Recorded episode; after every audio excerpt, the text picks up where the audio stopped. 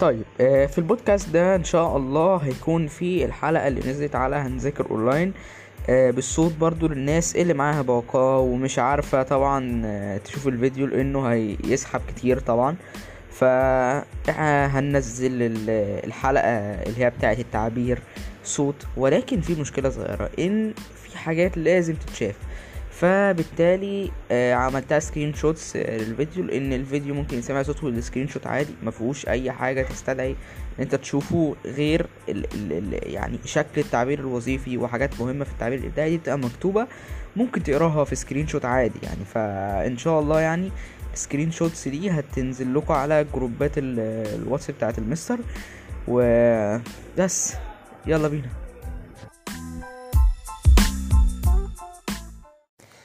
السلام عليكم ورحمة الله وبركاته. طلاب ثالثة ثانوي أهلا ومرحبا بكم في مراجعة آه، فرع التعبير اللي إحنا بنطلق عليه دايما حرامي الدرجات. السؤال ده محتاج تركيز مهم جدا جدا. كل كلمة في حلقة النهاردة حطها حلقة في ودنك اوعى حد يضحك عليك أو يسرقك اوعى التعبير ياخد منك درجة. نصيحة خلوا إجابة سؤال التعبير في النهاية. يعني ما ترهقش نفسك في أول الامتحان بالتفكير كتير عن سؤال التعبير وإزاي أجاوبه. آه خلي بعد ما تحل الأسئلة بتاعتك بشوية كده آه تبدأ تفكر بقى تبدأ تجمع أفكار من هنا ومن هنا ومن هنا. آه من درس القراءة ده هتلاقي كام فكرة جولك. بس الأول لازم تكون عارف درجاتك قد إيه وإزاي تتعامل مع كل سؤال من أسئلة التعبير. وده اللي هنشتغل عليه في حلقة النهاردة بإذن الله. يلا بينا نشوف مع بعض سؤال التعبير مكون من إيه. سؤال التعبير مكون من جزئين. أول تعبير التعبير الإجباري. ده لازم كل الطلبة تحله. وده بنقول عليه التعبير الوظيفي. ده مكون من أربع درجات. أما النوع التاني من التعبير وده بقى بيبقى اختياري.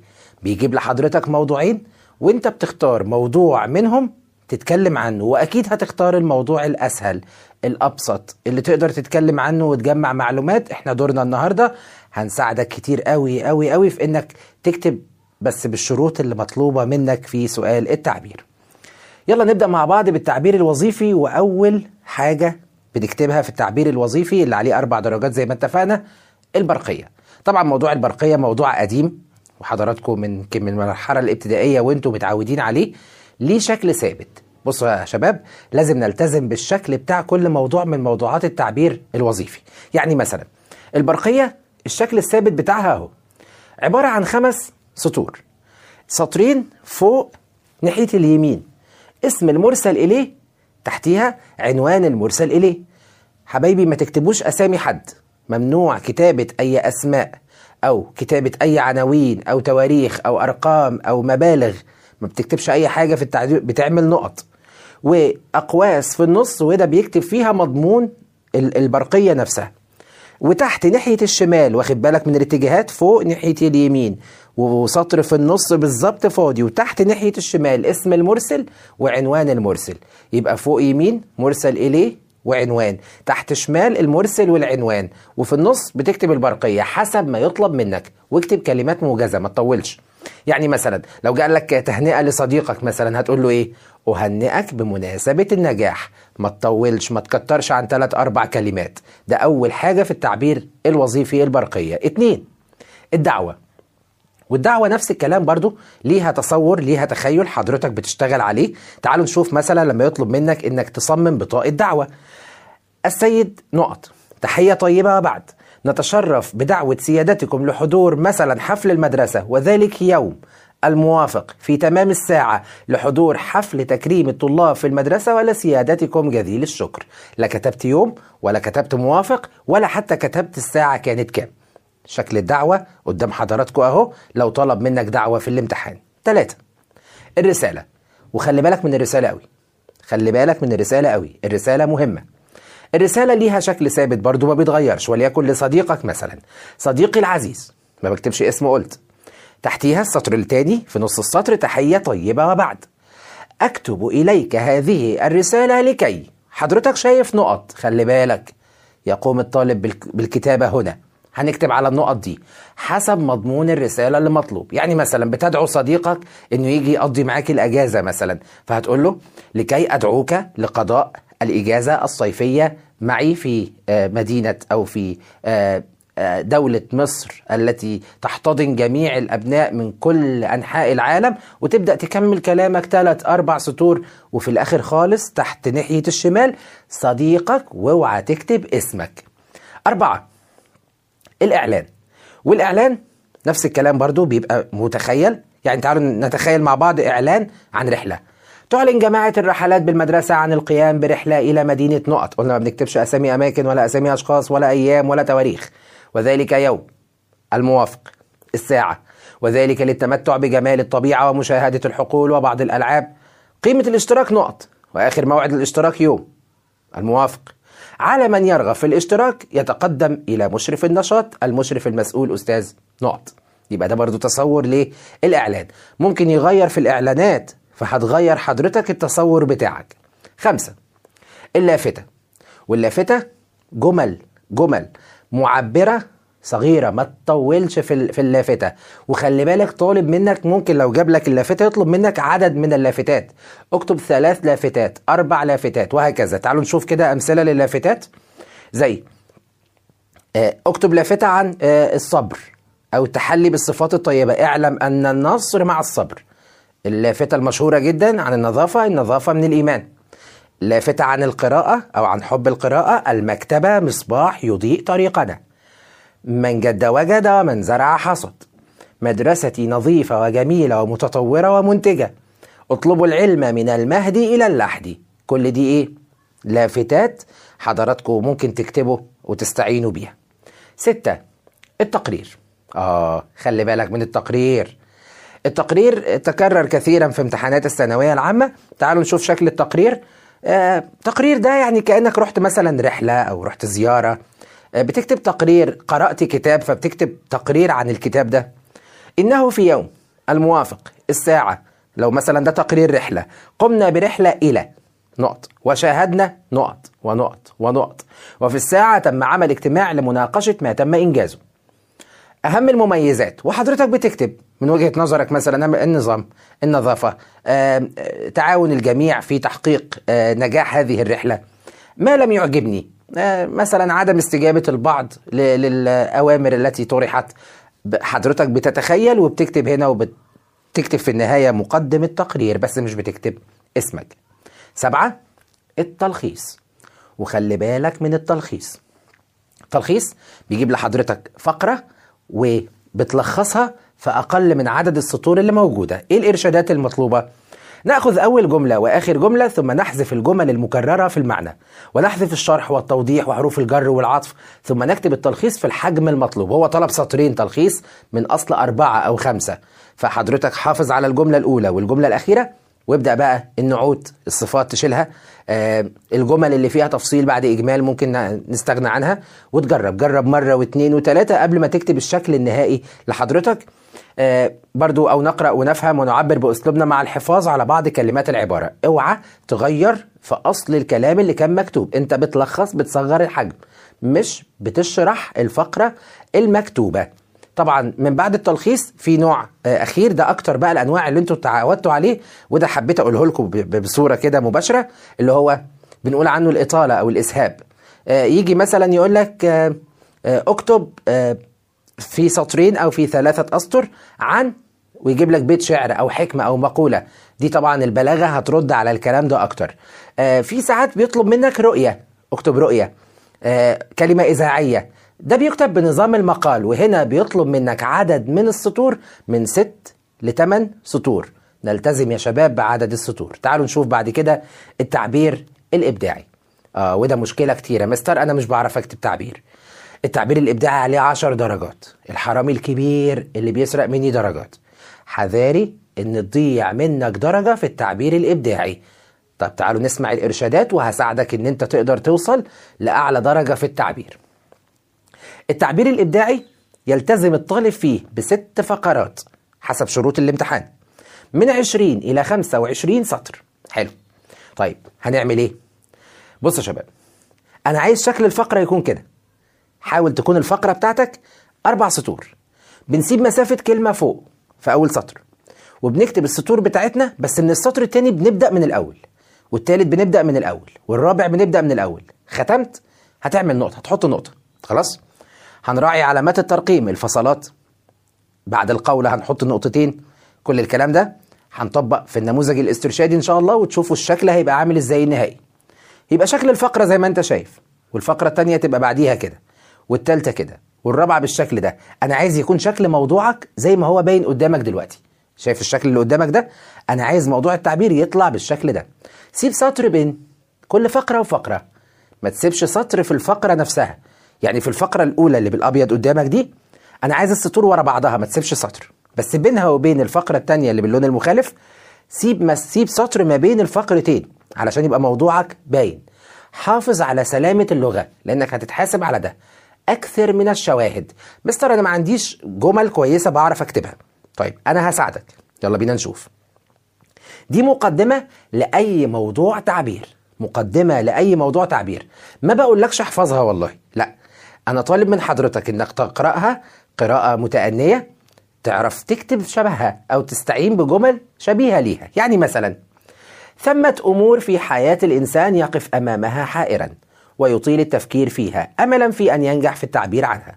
وهناك أمور أخرى في حياة الإنسان واضحة وضوح الشمس في كبد السماء في أشهر الصيف الصيف. وهذه الأمور الواضحة لا تحتمل الجدل أو النقاش. فقد صارت هذه الأمور أشياء مسلما بها وحقائق. لا يمكن إنكارها ومن هذه الأمور وتبدأ تتكلم عن الموضوع اللي انت اخترته ويا ريت يكون الموضوع الأسهل. طيب لما تيجي تكتب الفكرة الفكرة بتاعت الموضوع نفسه. ولم لا؟ وهذا الموضوع قد طرقته أقلام الكتاب والمفكرين. أنا مش طالب منك حفظ الجمل دي أنا عايزك تكتب شبهها تكتب زيها. ليه؟ اوعى تخلي التعبير يسرقك. وتحدث فيه الكبير والصغير وعلم به القريب والبعيد. وقد أصبح هذا الموضوع محورا لحديث الجماهير. طيب لو أنا موضوعي مش ملوش علاقة بالجماهير ما اكتبش الجمل دي. أنا بقول لك دي جمل معينة ليك.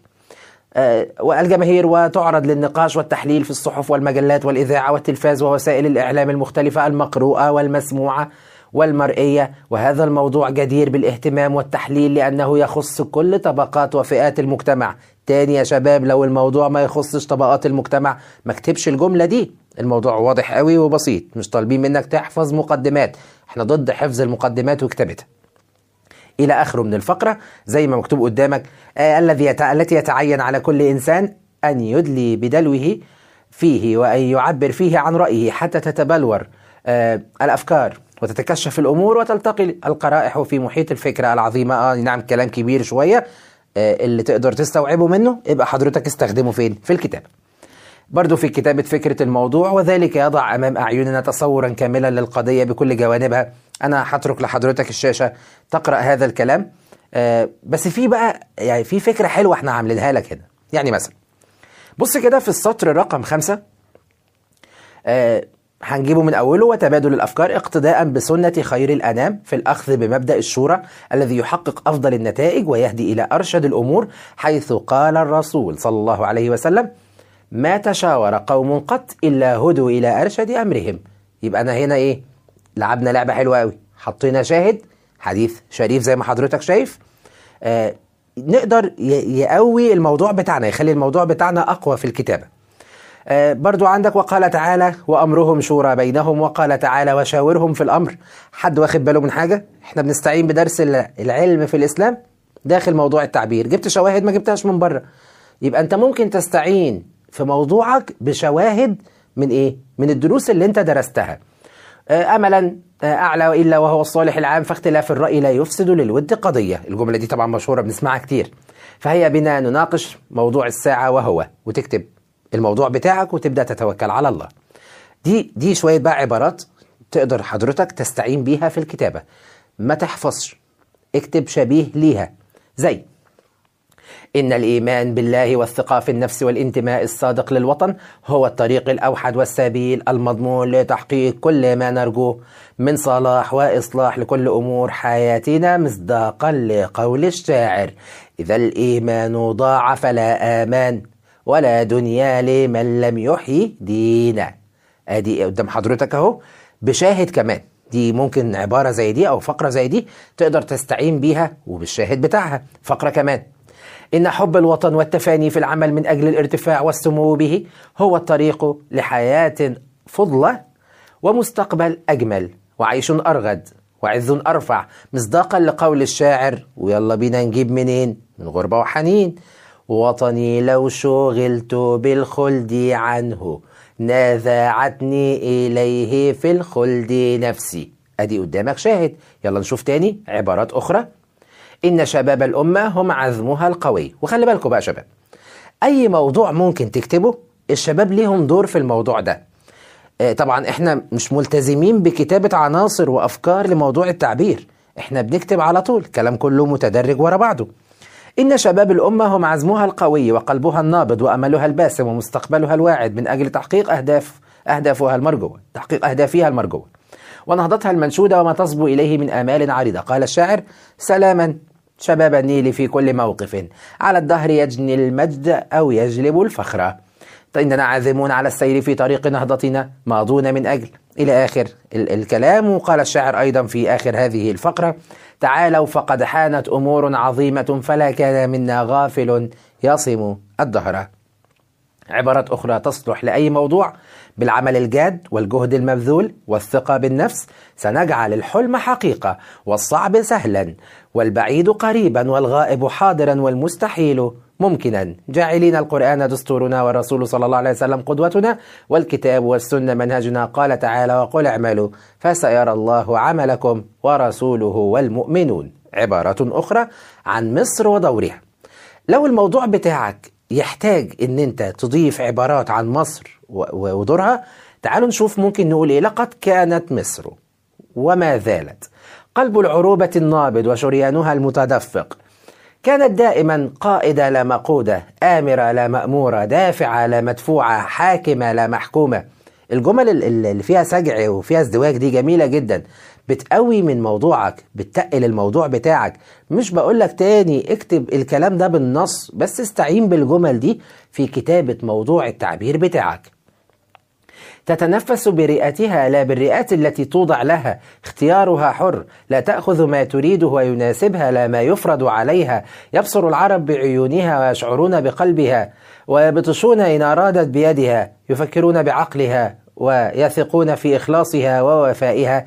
إلى آخر الكلام وعندك برضو شواهد تقدر تستعين بيها. طبعا من الأبيات على لسان مصر أنا إن قدر الإله مماتي لا ترى الشرق يرفع الرأس بعدي. أدي قدامك عبارات عن مصر ودورها ودي خاتمة تقدر تختم بيها الفقرة السادسة. الفقرة السادسة بتاعتك اللي هي آخر فقرة إحنا قلنا هنلتزم بعدد السطور اللي مكتوبة عندنا. آه إنما نصنعه اليوم من أعمال عظيمة وإنجازات ضخمة وأمجاد متألقة هو امتداد لما صنعه الأجداد بالأمس ولما يصنعه الأحفاد بالغد. فلا بد أن نصل الماضي العريق بحاضر مشرق يدانيه عزة ويضاهيه جلالا ويحاكيه رفعة. حتى نكون خير خلف لخير سلف. قال تعالى كنتم خير أمة أخرجت للناس. هترك لحضرتك برضو ال- الشاشة. آه، تقدر تستعين بهذه الجمل وهذه العبارات. وبكده نكون قدرنا يعني نشغل دماغنا شوية ونحرك دماغنا شوية في موضوع التعبير. كتير من الطلبة ما مسكش قلم ما حاولش إنه يكتب موضوع تعبير من أول السنة يمكن من سنين كمان فاتت. آه، اللي طالبه من حضراتكم وإن شاء الله نكون معاكم في ده. لو قدرتوا إن أنتوا آه، تكتبوا موضوع تعبير أي موضوع تعبير يخطر على بالك جرب. واستعين باللي إحنا قلناه النهارده. واستعين بعلامات الترقيم. علامات الترقيم بسهولة. إحنا طبعا سايبينها لكم ليلة الامتحان عشان خاطر إيه؟ المعلومة اللي بتبقى في الأواخر دي بتبقى ثابتة معانا. إحنا النهارده مهدنا تمهيد بسيط للتعبير الوظيفي آه، والتعبير الإبداعي. آه، في محاولة مننا إن إحنا نقدر نوصل لأعلى الدرجات في موضوع التعبير.